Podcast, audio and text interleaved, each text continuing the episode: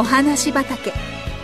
昔々のお話、遠い異国のお話、遥か未来のお話、それからすぐお隣のお話、ほんのさっきのお話。今日はあなたに届けます。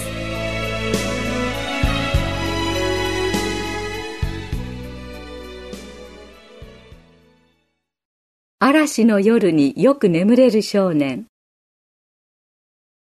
アメリカのある地方にとても広い農場と牧場を持っている人がいました。ある時、どうしても一人農場の仕事を助けてくれる少年が必要になって、ピーターという名前の少年を見つけました。ピーターは見たところとても明るく元気そうで、日焼けした顔はニコニコしています。農場主はこのピーター少年にいろいろ尋ねてみました。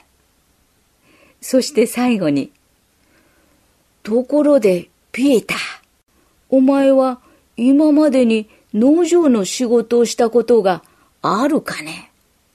と聞いたのです。するとピーターは、僕は嵐の夜でもよく眠れます。と澄ました顔で答えました。こんな突拍子もないことを言う少年は、どうせろくなことはないと思って、他の少年を探し始めましたが、どうもピーターの言った「僕は嵐の夜でもよく眠れます」と言った言葉がいつまでも耳について離れません。そして「まあ試しに雇ってみよう」ということになりました。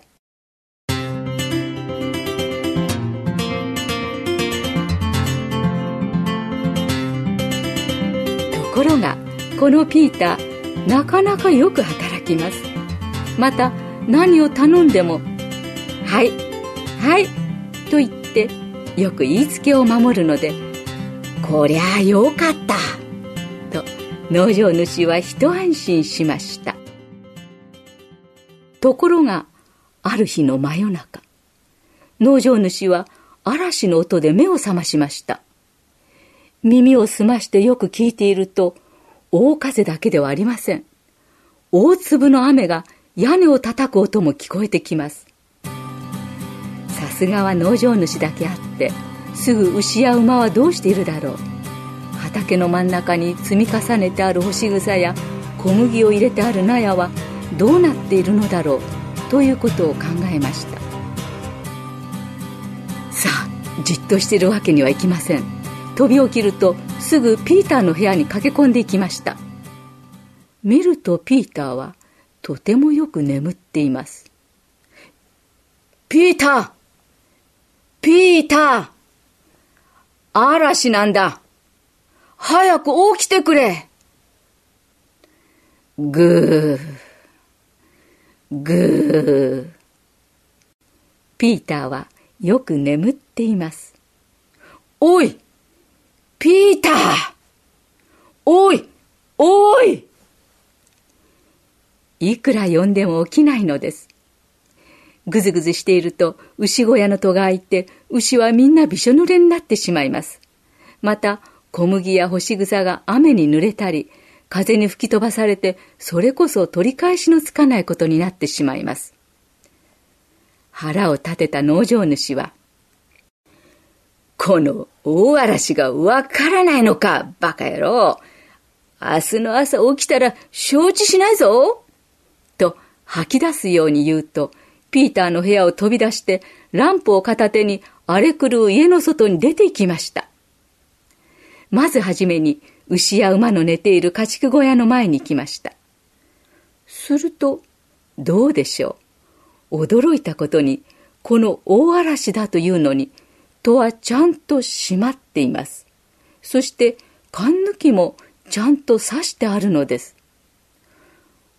おかしいな。わしは確か缶抜きを刺した覚えはなかったが。と思いながら静かに戸を開けてみると、中では嵐などはそしらぬ顔で、家畜はよく寝ています。ああ、よかった、よかった。次は小麦小屋です。ここもちゃんと戸が閉まっていて、缶抜きが刺してあります。次は畑の真ん中に積み重ねてある干し草を見に行かなければなりません。これこそ風に散らされてめちゃめちゃになってしまっていることでしょう。ところがそばへ行ってみると、誰がしたのか、その干し草の上にはちゃんと覆いがかけてあって、一本の干し草も飛ばされていません。雨にも濡れていません。全部調べ終わった農場主はずぶ濡れになって家に帰ってきました。幸いなことに結局どこを調べてみても完全だったのです。そっとピーターの部屋を覗くと、相変わらずピーターはぐーぐーとよく寝ています。農場主は自分の部屋に入って風の音を聞いているうちに、僕は嵐の夜でもよく眠れますと言ったピーターの声を思い出したのです。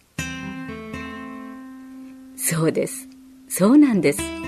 ピーターは冗談半分に、僕は嵐の夜でもよく眠れますと言ったのではありませんでした。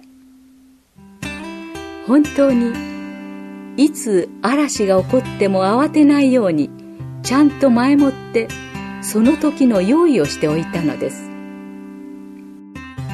この時、牛小屋や小麦小屋の戸をしっかり閉めたり、干し草が濡れないようにちゃんと覆いもかけて縛ったのは、言うまでもなくピーターだったのです。だからピーターは嵐でもぐっすり休むことができたのです。